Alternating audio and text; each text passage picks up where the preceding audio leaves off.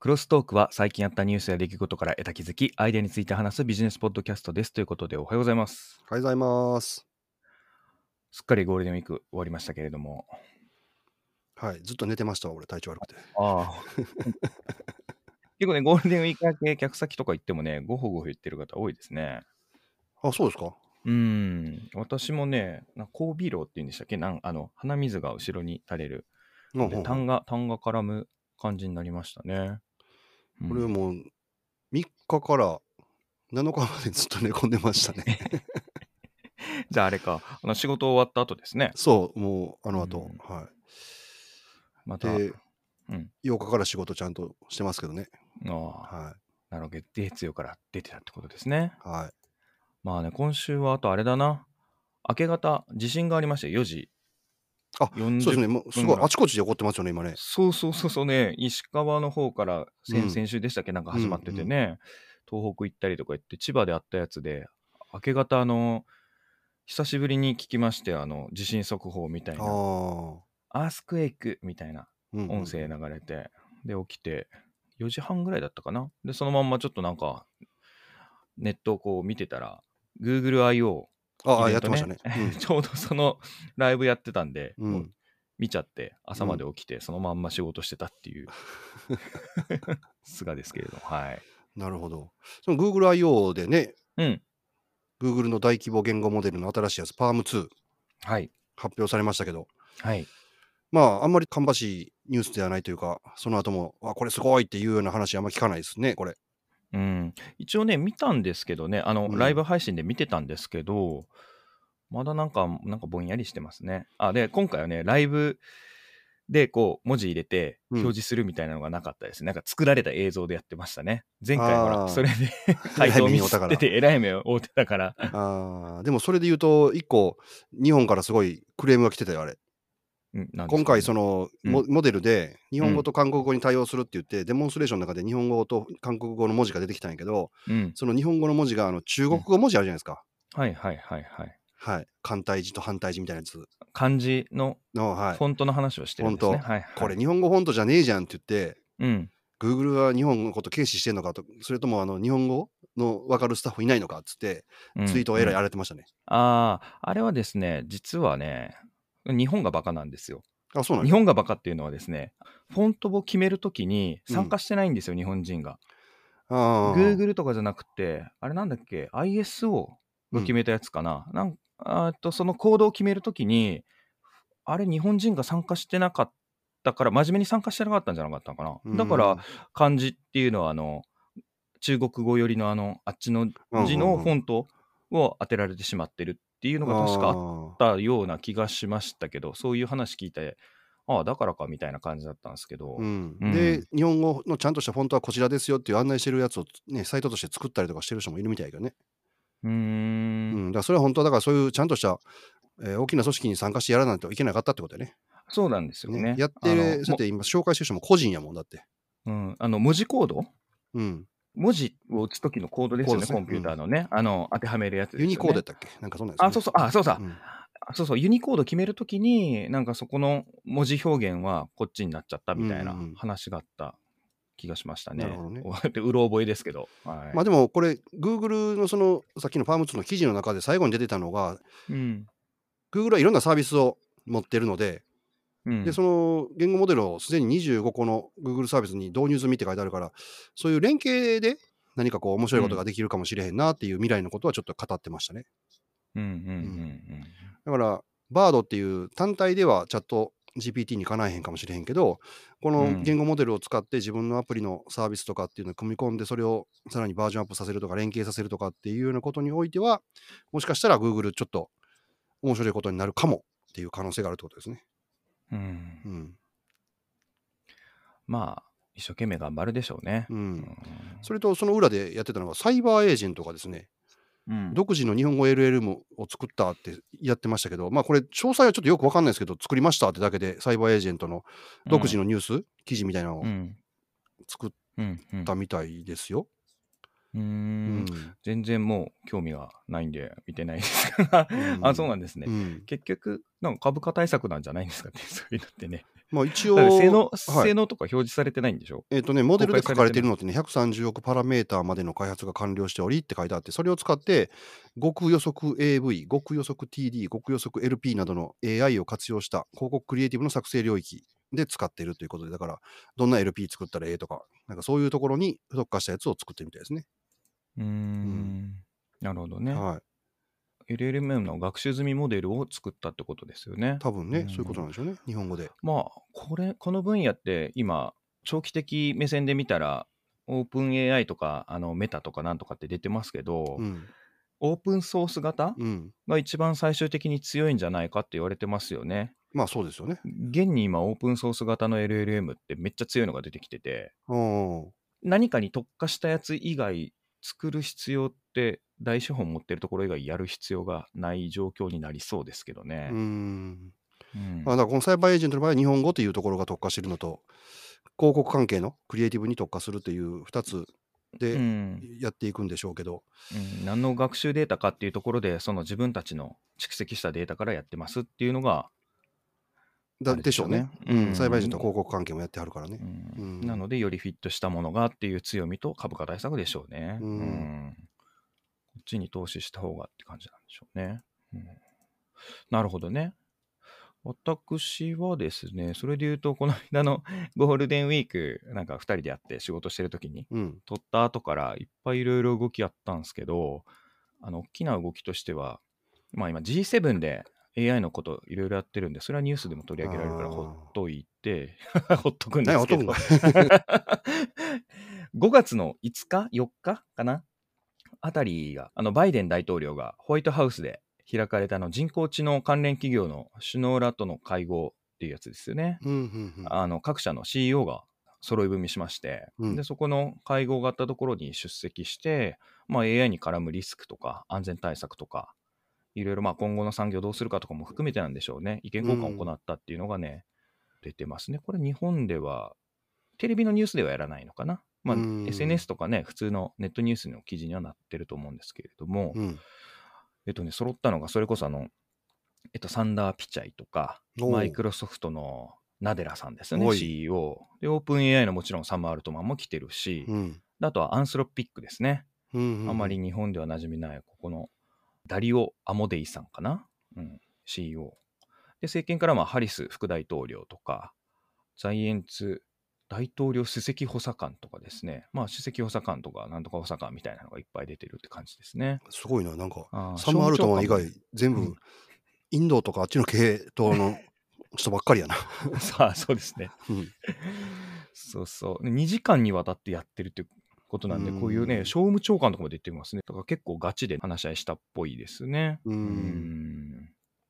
まあ確かに、我々が見てるところってね、チャット GPT でどう仕事が変わるかとか儲かるかみたいな話とかがね、多いと思うんですけれども、うん国家安全保障とかも含めてね、変わってくると思うんで、ルールがね。ですよね。だから前回のやった価値の低いニュースサイトが乱立してるとかっていうのあったじゃないですか。もううんうんああれはもうすでうんうんにちょっとやばい兆候ですもんね。あそうそう、フェイク関連とかでね、うんニュースとかであの先導していくっていう情報戦の部分とかももちろんそうですしね、うん、まあ、これで多分投資とか予算の、ね、政府の方針とかもいろいろ変わってくるんじゃないかなというようなとこですね。なるほどね。うんもっとだって、マルチモーダル出てきたらもっとやばいことになるもんね。その、うんまあ、専まあ門情報がね。そうですね、まあ実際にはもう使えるんで、今回の徐々ビにン開ビン放グでしてすよいねく、ビングもそうだし、うん。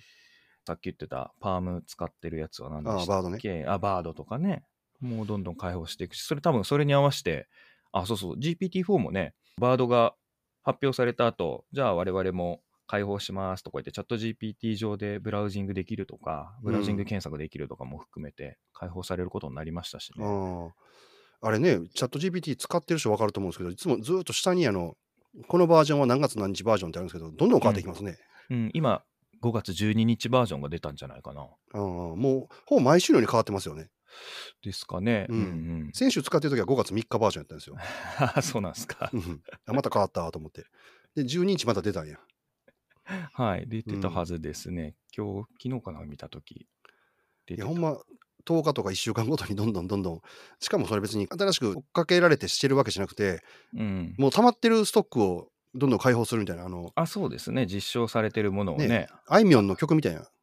あそうそうそうもう出来上がってますみたいな あの人なんか何百曲かストックあるんでしょああいみょあんってそうなんですね曲。すごいな、それを ちょろちょろ出してるだけで、うん、うんしかもそれをねちゃんとあの限られた人たちでまずテストを行ってうん。先行のアルファの人たちがいるんでその人たちでテストを行ってさらに良くなって出てくるみたいな、うん、受けのいいのだけ出てくるみたいな感じですからね。うんうんいやー、すごいな。だからこれは、そのさっきの Bing の方でもうん GPT-4 アクセスがあれ、無料でできるようになっちゃって、で、うんちょっと先にはマルチモーダルも開放するって言ってるんで、多分同じタイミングで、うんう普通のチャット GPT の方も、モーダル機能は、うんうんビングが開放したやつと同じようなやつは開放す、普通に考えたらすると思うんですけどね。うんうんどうしていくんでしょうね。うん、まあ、うんじょ全然良くなってますし、あのお金払ってる人の方があの同じ3.5とかでも能力違いますし、あでも、ビングはだって無制限って書いてましたよ、GPT-4 の仕様うんうん、でも多分チューニングされてて違う GPT-4 ですよね。なのかな、わかんないけど。 LLM が一緒だけれどもっていう違いがあるんじゃないですかねで。もニュースではもう GPT-4 ベースって書いてあったから、ベースっていうか GPT-4 が無,、えー無限に使えるっていうか、制限なしでって書いてあだりましたわからね。我々もそうじゃないですか GPT3 だ4だっつっててもいつの時の GPT3 やね4やねってなってますよねだからあんま分かんないですね実際何が使われてるかってだってオープンしてないもん オープン AI まあまあね、社は中身分かれへんから、あなんか っていうか分かれへん各くち社ゃ分かれへんけど、各社使ってるバージョンも公開してないから分かんないですね、うんまあただ、あの、マイクロソフトアカウントはいるんですよね。ああそうまあ、でもまあ無料やから誰でも作れんねんけど、アカウントだけやったら。うん。ちなみに最近ちょっと横に話それちゃいますけど、うんあの人がチャット GPT を使ってるって言って見分ける方法ね気がついてるおうんですよ。うん あのスクリーンショットとかであのチャット GPT 使ってるっつっててそもそもチャット GPT じゃないアプリを使ってる人も多いじゃないですか。うん。まあそれはじょ論外で。うん。でチャット GPT 使ってますっていうあのオープン AI のウェブの UI からアクセスしてる人でも、内容がこう言ってることが違ってたり回答の質が違ったりするじゃないですか。うん。あの時にね、スクリーンショットを見たら、あのね、無料版とか GPT-3 シリーズを使ってる人って、うん。アイコンマーク、うん。 OpenAI のチャット GPT 側が答えてる方の会話のアイコンマークが緑色なんですよ。あ、そうなんだ。 GPT-4 を使ってる人は黒色になるんですよ。あ、ほんまや、これ俺。だから、そういうのでもね、見てみないと、チャット GPT 使ってなんとかしてみたみたいなのもね、全然違うんで、スクスクリーンショッット見て気がつきました、自分の。お色が違う。ト。あともう一個あれは、もう今気づいた見分けれる方法、バリバリ使ってる人か、ちえー全然ちょろっとしか使ってない人か。横のサイドメニューの数で分かるんじ ゃん、使ってる。ああ、そうです ね。うんまあ、そそこまでは公開しない人多いですけど。あ、そっか。確に切り取られたら分からへんか。し、はい。シークレットモードも今あるから、 なんとも言えませんが、そのね、緑色か黒かで、やっぱ言ってることでね、黒色はか必ず課金税なんで。うーん。でちなみに、あの、先ほど出たバードと、うん。とチャット GPT の GPT-4 バージョン、比べてみたっていうのも常に出てたんですけれども、はい、はい。昔のバードと今のバードは今のバードの方が賢いと。うん。ただ今のバードと GPT-4 を使ったチャット GPT 比べるとやっぱチャット GPT の GPT-4 の方が賢いらしいですうんうね。ん。まだそうか。うん、差があるって、それ、日本語で比べてんの日本語で比べてましたね。ああ、なるほどね。うん日本語であの難しいことをやらせてましたね。しりとりさせるとか、解文、うんうん。前から読んでも後ろから読んでも山本山みたいな、はい。ああいうの作らせるとか、あとは鶴亀山でしたっけあの足の数数える、あれをさせて、それのロジックも公開させて、どっちがよりシンプルで分かりやすくて正解してるかみたいなとか、いろいろテストされてましたね。うん。なるほど。でも、Google はね、コーディングとか頑張ったで書いてましたね。うんパーム2発表したときに。どうなんでしょうね、それもね。うん。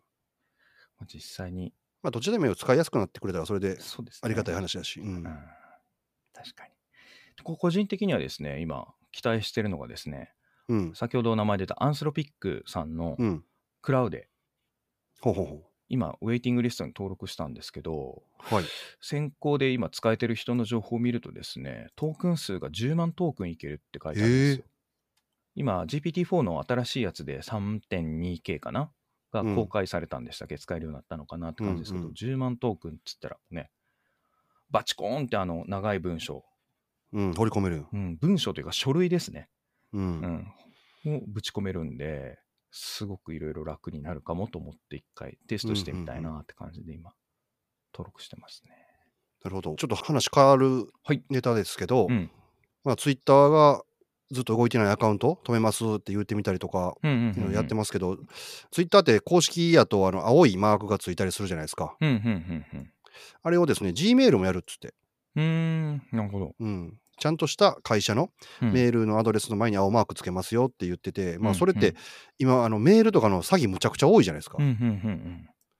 うん。多いですね。アマゾンですって言ってうん来てみたり とか、あうんそうですね。知らん銀行みたいなんで来てみたりだとか、パッと見ただけではアイコンとかパクってたりとかするので、うん。分からへんけど、メールアドレスをちゃんと確認してみたら全然違うメールアドレスっていうの結構あるから、うんうんそれがパッと見て分かるようになるのはありがたいかなとうんうん。うんうんいうふうに思いますね、この G メールの。うん。ああ、そうか。メール、最近見ないもんな。うん、見ないけど、たまに、あ、そうやそうやそうやって確認しようかなと思っそて、うで見すたよやねつ、いきなりアップルですって来て、え、俺こんなん買ったんけみたいなの見たら、中の日本語が怪しい とか、メールアドレスが全然違うとかっていうのがあるので、絶対もう最初にクリックはしないようにしてるんですけど、まあ一回俺、あの海外行った時にそのやられたこともあるしね、ちょうどタイミングよく来て て。ああ、なるほどね。うんメールもね、なんか昔と変わりましたよね、僕らもメールっていうものの扱いとか、印象とかね。うん。あと、あれも詐欺の話でいくと、昨日知ったんですけど、なりすまして、携帯を解約して、で、SIM を交換されて、自分の携帯が使えなくさせられるんですよ。え なんすか、それ。すごいな。うん、で、それってどうやってるかって、狙いを定められて、その人の SNS とかをずっと辿って、個人情報とかをいっぱい収集して、うんうんうんうんうん。誕生日やとか、うんうんなんとなくこの辺の住所かなとか、うんもちろん本名もそうやけど、うんうん全部収集して、で、それでこれいけるなってなったら、犯罪グループなんうんで、うんうん闇バイトかなんかで雇われた人うんうを、んにその情報を渡したりとか偽造した免許証とか渡して、うん携帯なくしたんで SIM カード解約してくださいって今止めてもらって、うん新しいのくださいって言って行かせて、で SIM カード取ったらそれを新しく言ったら契約したというか自分が持ってるやつに入れてうんうん。そしたらもう本人が持ってるやつ使えなくなるじゃないですか。はいはいはいはい。で新しく詐欺グループたちが作った携帯がその本人という認識をされるので、うんそこから全部もう言ったらログインとかできるでしょうんうんうんログイン情報分からへんやつはその前のやつから類推して入れたりとかしうて、ん。はい。で、もうその変更してから30分以内ぐらいとかに全部預金とか抜かれるんですよ。へえ、すごいっすね。うん、で、本人はなんか知らんけど、携帯使おうかなと思ったら、あれ使えへんな、なんでやろうって思うけど、うん例えばそこから例えば、携帯ショップに電話することもできないじゃないですか、もう使えないから。そっかそっか。初動も遅れますね、いろいろね、対応する。はい、で、行ったとしても、いやいや、もう解約の正式な手続きできてますってなるんですよ。へえ、怖っはい、で、そういう今、SIM を乗っ取る詐欺みたいなのやられるみたいだから、あんまりなんか SNS でアホみたいに自分の個人情報を晒すのはね、うんちょっとやばいなと思って。やばいですね。うんもう、SNS やらんとこ。うん、SNS も俺匿名ですしかちゃんとやらへんわあれ怖いわあんな、そうですね。へえ。うん、だから特にあのゴルフとか行くとね、うんうんうん、地域。家いないっていうの丸バレになるじゃないですか、はいはいはいはい。だからもし俺ツイートするとしても、えーそのゴルフが終わった後とか、うん次の日とかにしか俺投稿しないもんもうう、ん。うん怖いっすね。なんかそういうのでも、SIM 変えれないように別名義で SIM 作ったりとかできないかな。うんちょっと考えとやし最近ゴルフの番組ばっかり見てるから知らんかったけどあの銀座のあのロレックスの店のあの襲撃のやああー、はいはいはいはいはいはい。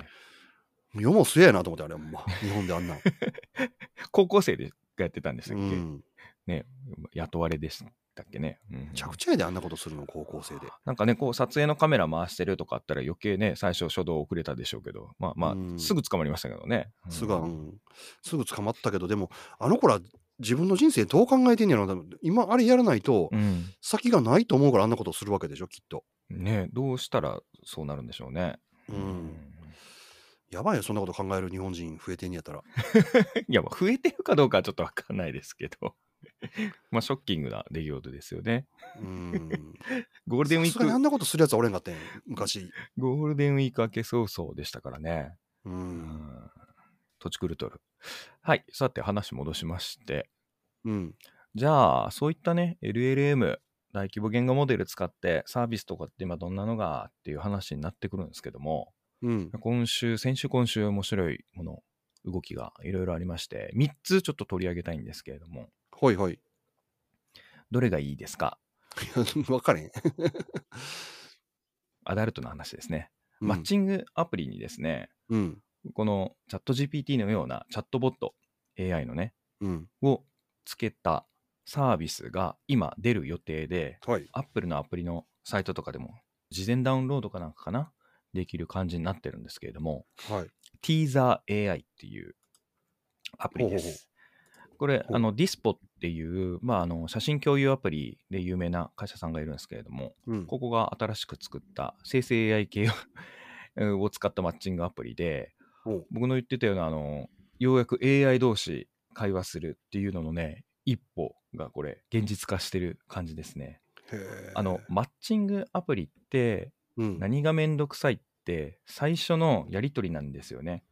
相相手。の雰囲気を確かめるためにはい。やり取りするじゃないですか。うん。で、しかもそれ、リアルタイムでやり取りしなかったとしても、その連絡がお互いの言って、向こうが言ってっていうんうんうんう、キャッチボールの時間帯がね、またずれたりするとね、はいはい。その時の熱量も含めて、ちょっとめんどくさいっていうか、落ちると。で、なおかつ、同じこと聞かれるわけじゃないですか、こういうのって。はい。あの、何が好きなのみたいな話とうんうんうんうんか、それを AI が代行してくれるってことですね。返答とかもはい。返答をね。あ、で、AI 同士が会話するっていうのがまあ僕の夢なんですけれども、うん。 AI 同士じゃなくって、人間と AI が会話することになってます。ほう。だから、例えば、あの高橋さんが登録しますと。うんうんそれは高橋さんを登録したプロフィールとか、まあ、その後入力した情報とかやり取りに基づいて、高橋 AI が、チャットボットがいるわけですよ、隣に。うん。はい。で、高橋さんに興味ある人は、その高橋チャットボットに話しかけるんですよ。うんうん。で、最初の初期のあのマッチングした時の最初のやり取りをできるんですよ。っていう感じですあね。あ。で高橋さんは高橋さんで相手のチャットボットと会話する。はいはいはで、ある一定のなんか敷地っていうか、まあ、じゃあデート行きましょうみたいな。日時設定みたいになったところから普通に人間同士の会話になるっぽいですね、これ。どうもい。昔の日本のお見合いで、仲人同士がずっと話してて、それではそろそろ若い者同士で そすっうてそう。そうそのあの事前の会う前の事前の仲人さんが調整してくれるのと一緒で、はいはいはうい。ん男の子の方と会話してみたいな女の子と一緒で、うそうそうんうんそれぞれの分身のチャットボットがつくみたいなんですよ ね。面白いでしょなるほちどょっとまだ面白い使ってないんで、 具体的にはねわかんないでもそこの部分、いまあ、ややこしいもんね。ややこしいがめんどくさいもんね。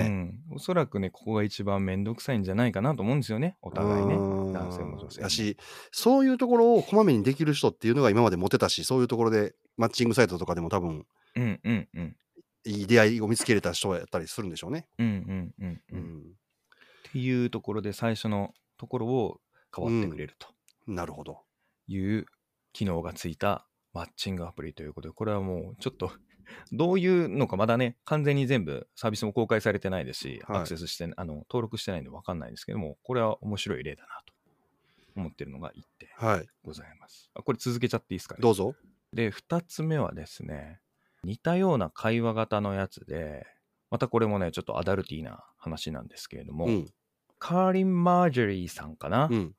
ていう、スナップチャットってあの、はいはいは海い。すな外ちゃのん。方で、うんはい、はい、流行ってる、あれのインフルエンサーの人がですね、うんいるんですけれども、で、カーリン AI っていうものを発表しまして、カーリンエーはい。 カーリン・マージョリーさんが AI のガールフレンドとして振る舞ってくれるっていうアプリですね。 サービス。まあ、ええけどな。 カーリン・マージョリーさんの AI とうん。デジタルデートができますと。ほで、これ1分間1ドルということで、う。いえ、結構高いな。結構高いですよ。結構高いんですけど、これがね、初週でね、7万ドル以上稼いでるっぽいですね、どうも。へえ、すごい。公開後、この間公開されたのかな ?1 週間で7万1610ドルの収益って書いてますね。でへえ。今、アーリーアクセスの状態だから、仮に本公開されてると、スナップチャットのフォロワー数が180万超えなんで、そう、あ、そうか、もと もと、あれか、ユーザーが多いからか。それな、もう、インフルエンサーやから、だから、やるよって言ったら、もうファンがいっぱいおるから、バーってついてくれるってことですね。なるほどね。うんですね。まだアーリーの状態でもこれであると。で、180万人中の2万人が登録したら月に500万ドル稼げる見込みがありますって書いてある。 とんでもねえ時代だなと思すごいな。う。で、これ作ったチームは YouTube のコンテンツ、彼女のコンテンツ2000時間、今もなんかあの削除されてるらしいんですけどね、YouTube コンテンツは。を分析して、トレーニングして、彼女のスピーチとパーソナリティのエンジンを構築しましたと。LLM を構築したってことですね。で、スピーチもできるって喋れるってことですね。で、GPT-4 を使用して、マージョリーの最も本物に近いバージョンを作成しって書いてますね。すごいな。信頼できる応答だけでなく、キャサリン自身の自然な行動、データセットに基づいたインタラクションの提供もできるって書いてますね。で、しかもここのメッセージのやり取りはエンドツーエンドで暗号化されてるから、ゆ入れてるユーザーも向こうのあの AI がなんて返答したかもお互いしか見れないみたいな。おおなるほどや。り取りになってますね。っていうものを作って、これ、なんかね、僕もサービスを利用したわけじゃないんですけど、どうも音声で喋るっぽいですね。で、画像も返したりするみたいですよ。おおそうなんや。うーん。この生成するんでしょうね。すごいですね。で、もちろんですね、これ公開されてこうなりましたっていうのが、つい最近なんですけれども、さらにまた最近、これが出てるのが、これを脱獄させるというか、ジュエルブレイクするというさせてですね、あの、性的なことを喋らせたりするというね、すぐやる、そんなこと。 音声で、ええ、マージョリーさんのね、音声、肉声のね、チャットボットがですね、加入者と露骨な性的会話を行うっていうね、ことになりましして、はい。もう24時間体制で、これの監視とこうならないようにっていう防ぐためのね、アップデートを行ってるみたいですけれどもね。た。ああ。でもあれやよね。ちょっと前にもあったけど、そういうモデル自体もキュッとちっちゃくなってるから、うん。そのなんとかさんをの、うんその動かしてるモデルみたいなのを自分のところのローカルに持ってきて、自分だけのうんなんとかさんを作ることができるってことだよね、やろう思ったあら。今後は可能性はだからできますね。ねということはこの技術を応用するとそうですおっしゃる通りあのいよいよ本当の自分の分身が出来上がる時代が来ますね。でさっき言ってたようなチャットボットと人が喋るとかもちろんチャット同士が今喋れるんで、っうん。ていうのをやったらあのもうね前々から描いてた僕の夢ですねもう勝手に僕の分身が勝手にいろいろなんかやってくれてるといや多分、分身が勝手にいろいろやったら困ることの方が多いと思うよ、あなたの場合は。そうですかね、うんだって僕やってませんっていう話ですからねお金使うことだけ許可求めるとかそんなにすればいいべきでしょうあーまあ、俺は多分大丈夫やと思うけどね、全然、貧困法制やから。いやいいですよ僕は勝手にいろいろやってておいてほしいですいろいろ体験しといてほしいですはい でも僕が体験してるわけじゃないんで何とも言えないんですけれどもね、どこでとそれをあとは統合するかっていうねその統合の仕ちょっと論文がなん方か、あれでしょ頭とおでことおでこを合わせると、共有されるという、あの、藤子不二雄の漫 画にあった。コピーそとういう世界パーマンか。そうあれ鼻を押すんじゃなかったでしたっけ鼻をしたら自分の分身になるんでしょはいで、あ頭はね頭の共有中で共有するときは、おでことおでこひっつけたと思う。あ頭突きすればいいんですね、うもうなんかそういうインターフェースでどうどうすれば統合できるかっていうね今度論文が出ればねうーん。あとメタバース上で勝手に仕事したり遊んでいただいたりうんうんうんすれば僕はいいと思います。いや、仕事はしてほしいな。うん。はいまあ、労働もねどう変わっていくかちょっと分かんないですけれども。うんっていうのが2本目。ちょっと長いですけどいいっすか3本目いっちゃってこれ。はいはい。もう一個3本目はね簡単です。軽いです。これは日本のサービスですね。コミックコーパイロットコミパというものが爆誕しました。ほい。ジャンプさんとですね、インフルエンサーというか、まあ、事業家かな、ケンスーさんが一緒に作ったチャットボットで、漫画家のためのチャットボットですね。ほうこれ無料なんで、一う回んちょっとサービス、まあ、今後作る方とかのね、参考にアクセスいただきたいんですけども、今 UI とかはすごく優しいデザインで、何させたいかとかも左にもう欄があってですね、固有の名詞を考えてほしいとか、テーマを一緒に考えたいとか、漫画のタイトル提案してほしいとか、うーん。とにかく励ましてほしいとかですね、モードがいろいろあってですね。これが最初の頭出しがもう決まってると。まあ漫画っていうジャンルなんでね。で、テーマを一緒に考えたいって言ったら、まあ下にあの、自由入力もできるんですけれども、例えば、テーマのね、単語がな羅列されてて、推理とラーメンとギャップにときめくとかっていう単語、テーマをね、パンパンパンと入れたら、それで返信してくれるみたいなおとか、そういうインターフェースがね、すごく優しくなってて、こういうチャットボットっつってもね、書くの苦手な人も多いし、うん。いざ書こうってなったら何書こうかいねってなっちゃう人も多いから、はなんかすごく優しい UI になってますね。うんで、早速もういろいろ利用されてまして、うんフィードバックとしては、ここでいろいろ考えたのにセーブできないと。保存ができないからおう保存できるようにしてくれって。まあ、次再度アクセスしたら全部消えてるんですよ、はいはいは会い話履歴とか。そういう作りなんでね、もう使われてる感じですね。なるほど。ううんーん。いろいろサービス出てきてますね。本当。うん、っていう状況でございます。はい。まあ、ある中で面白いやつをちょっと3つピックアップしてみましたね。まあ、これからもどんどん出てくるんでしょうね。うん、出ると思います。私はじゃあちょっと AI 離れまして、うん5月8日にコロナが2類から5類に変わったので、はい企業がそれぞれどうするかっていうニュースが出てたんですよこれから。うん、うん、でもうテレワークとかみんなやめんのかなと思ってたら、うん、うん、業界によって全然違いますね、うん、うん、うん、そうですね。うん。うん。なんかね車業界はみんなそのままテレワーク続けるみたいな感じなんですけど車業界っていうのはトヨタとか車を、の製造そうそうそう。うん、うん、トヨタとかホンダとかあっちの方はなんか続けるんですけどそれ以外の会社はどっちかっていうと辞める方向にあるとうーん、うん、いうのがありまして、まあもちろんそのマスクがどうの、会食やめろ、うん、で、アルコールのその手洗うようなものはどんどんどんどんなくなっていくんですけど、うん。テレワークに関しては結構意見が分かれてまして、で、うん製造業系がテレワークちょっと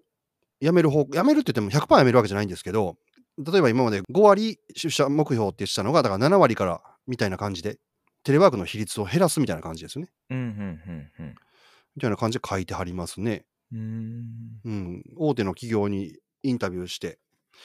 書いてはるんですけど、うん、ニュースイッチっていうところの記事か。俺のい感覚ではだよ。うん、普通に朝の満員電車とか夕方の満員電車って戻ってきてんなと思ってるんですよ。うん、戻ってますね。うん、で、今回記事になってるので、取材されてるのって言うたら一部上場企業やから、うん、でこの人らが減らしていくってことは、この下はもっと減らせなくなるし、その下になるともっともっっと減らせなくなるしっていうピラミッド型の構造になってて、と。うん、結局こうやって上があんまりやらないってことは、これから普通に戻っていくんやろなっていう感じで。で、やっぱり言うてんのが全部あのコミュニケーションですね。直接のコミュニケーションができないというところで言ってて、うん、うん、まあ、こうそれで非効率になるから、やっぱり出てくるときは出てこなあかんとか、あとは部下のマネジメントができないとかっていう話が出て ますね。うん。なるほど。うん。まあ、東京もやっぱ多いでしょ、もいや、めっ電ち車ゃ多いですよ。あ朝の通勤の時間帯はバラバラだったとしても、う。うん。帰りの時間は一緒になっちゃうじゃないですか、だいたいうん6時、8時。だから、それで考えるとめっちゃ増えましたね。ね一気に。もう俺だって何回か東京行きましたけど、うん、もうすごいですもんね、人がう。んで、なおかつさらにそれに今、インバウンドっていうかね、うんまた戻ってきてるから、ややこいですね。めちゃめちゃ多いですよ。まあでも、みんな辞めるっていうんじゃなかったから、ちょっと一安心は一安心やけど、でも、ちっちゃい会社とか辞められへんやろな。うーん、んやめられへんっていうのは、今までのやり方、リモートでやりたいねんけど、では、あの今までのやり方のまま、やっぱりやっていくんやろなっていう、す特にそのコミュニケーションに問題抱えてるって言っちゃったら、中小企業で人辞められたら、ちょっとやっぱ問題っていうか、しんどいと思うんですようね。んでそれでうん抱えねたら、やっぱり来させた方がええんかな言うけど、来さすのがこううんストレスになって辞めちゃうとか、 いたし返しとかっていうような難しい面があうっんて、うん悩み多いやろなこれまあ、あれですね、業種とか、マネジメント手法とが、かにもよるし、マネジメントっていうよりかは、まあ、セルフマネジメントができるかどうかにもよりますしね、こういうのね。うん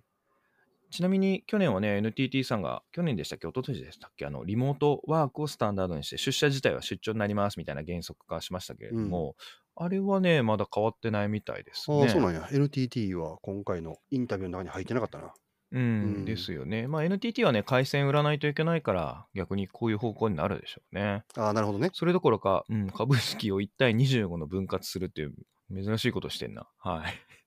うんっていうような感じですから。私もラストなんか別の話しよっかな。うんついにですね、屋内環境でナビゲーションポリシーっていうのをトレーニングしたロボットが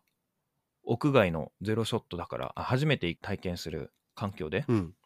もう長距離の屋外の、えーナビゲーション可能になりましたっていう話が論文で出てますね。んそれは、あの、Google が作ってたあのロボットが、見たことない、外行ってもちゃんと活動できるってことですかそうです、そうであーす。これ、あ、そうだ、ちょうど Google リサーチから出てんな。うんはい。配送とか、救助とか、捜索とか。でも、屋内でもなんか結構なアクションしましたよね。なんか上に登ったりとか、ジャンプして降りたりとか。そう、屋内はめちゃめちゃ進んでるんですけど、屋外でもね、初めて見るうん。環境とかに対して、こっからここ行けって言ったら、Google マップと、あと自分自身のサーチングとかいろいろ使ったりしてう、ーん。たどり着くっていうのにね、成功してなるまほすど、なるねほ。ど。だから、ね、この間のセミナーでも言ってますけど、ロボティクスとの融合っていうのが進んでるから、うんうんうん。こういうのを自動でやっていく時代になってきますよね。配達員さんがロボットか。うん。AI で労働を奪われるのはホワイトカラーが大変だって言ってますけど、実は肉体労働も奪われるっていう時代、すぐ来ますうんうね。んうん。自動運転のトラックに、そういうロボットが積んであって、うん。ラストワンマイル配送するとかね。ね、だけしてくれてね、はい。できましたね。ピンポーンって鳴らしてくれるもんね、ほんで。今、鳴らさずにできるんじゃないですか。ああ、だからそういう仕組みを最後、ラストワンマイルの中に入れれば入れるとかね、ありますし、鳴らすもできるでしょうね。うん置き配 OK でとか置き配が、うん、OK やったら、それ置くだけやったらできるでしょうし、うん。だから宅配ボックス、スに入れろとか、その家の特殊ななんかどっかに入れろとかっていうのができるかとかね、今度はね。うんドローン配送は僕現実味がないなと思ってたんですけどこのワンチャン型ロボットとかでね、うんあの配送型ロボットとかそれに特化した形をしてるもので運ぶっていうのはこれはもうありだと思いますね、うんドローンはやっぱ街中で飛ばしたら危ないしうるさいっすからねそうやねだからそううそうるさいのがね、でそして風吹いてたら飛ばないっすようんキャリーできるね荷物ペイロードも低いしうんまあだから考えあれたら離島とかあんなところになるんですかね、そうすると。医療品運ぶとか、薬ちっちゃいの運ぶとかやってるもん、今テストで。あーそれもでも風吹いたらねダメですからね船の方が早いんじゃないですか、あのロ自動船自動筆の方が早いんかな、それもまあ、しけたらダメじゃないですか、言ったら。風が強いということは。あでもね、空飛ばすよりペイロード全然ありきでうんいけると思いますけどね。まあまあ、ということで、なんかこういうのもね、今、めちゃめちゃ思ってるより進んでるんで、そうか、数年先に街中を走り回るよロボットとかも出てくるようになるかもしれないね。うん、そうですね、ボストンダイナミクスとかが作ってるようなあのワンちゃんのロボットとかね、うんうんまあ、他にもメーカー作ってるんで、ああいうタイプの形とかは、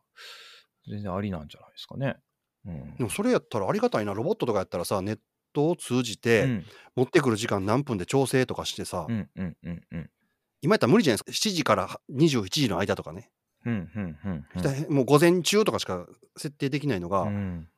もっと細かくもしできるようになったらすごい便利ですねう。んね、各地でこういうのの実証実験とか含めて、日本はね、バンバンやっていくべきだと思いますけどね、日本こうんそ。うんもう労働力ないんだから、うんうん個人的意見としてはね、なんか政治的発言したらあれだけど、いや移民とか入れるぐらいだったら、こっちの方、真面目にやってほしいですね。うんうんう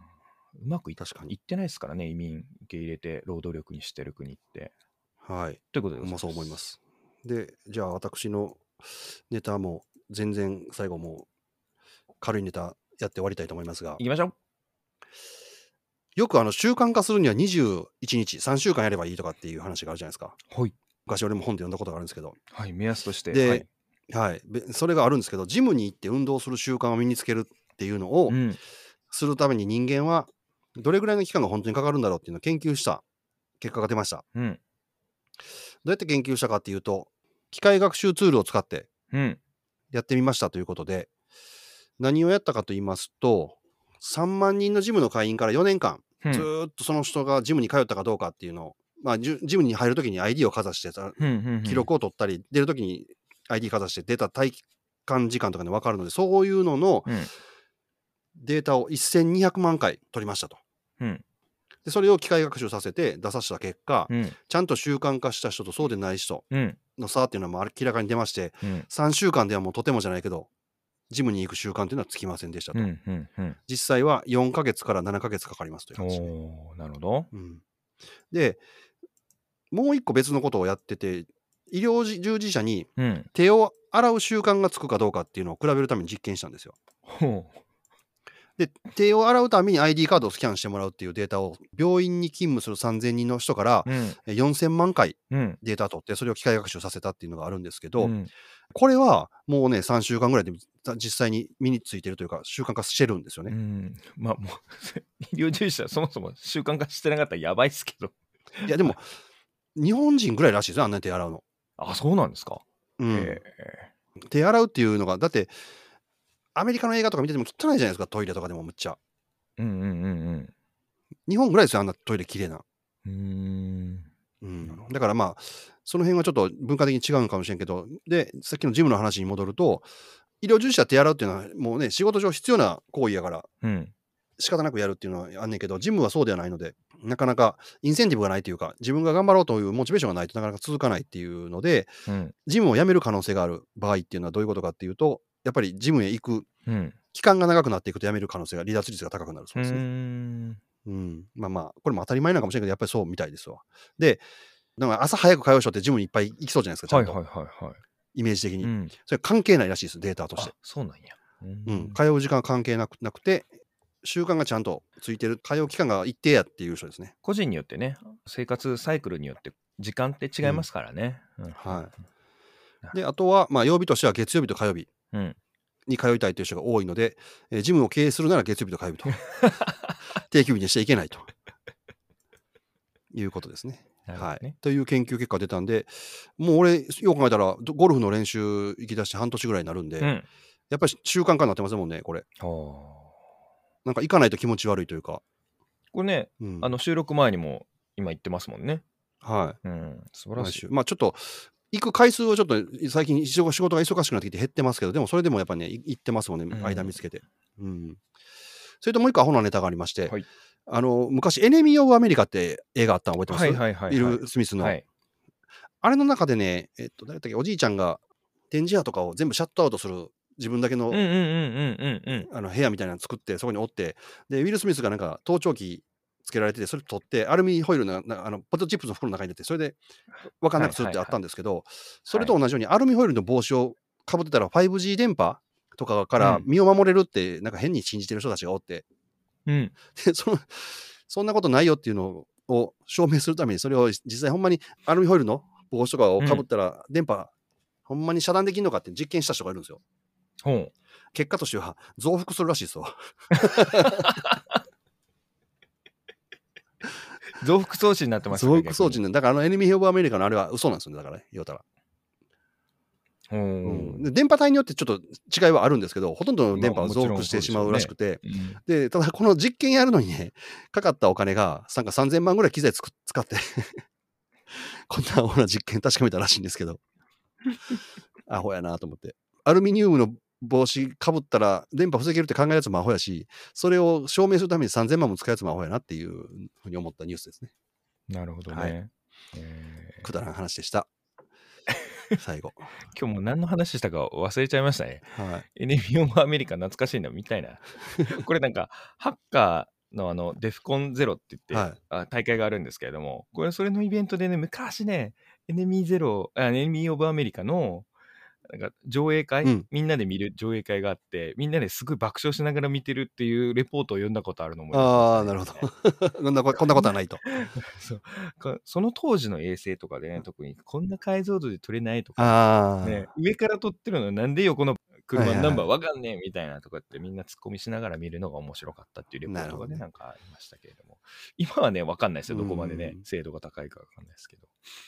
はい、はい、じゃあ今週はこの辺りで終わりたいと思います。今週もお聞きいただきましてありがとうございました。この配信面白いなと思ったら周りにどんどん言いふらしていただいてリスナーを増やしていただけるとありがたいです。はい、最近なんかアクセスが結構急に増えてるんですけどチャット GPT っていう言葉のおかげですかねかもね。うん。 GPT 景気ですねはいということで今週もいい1週間をお過ごしください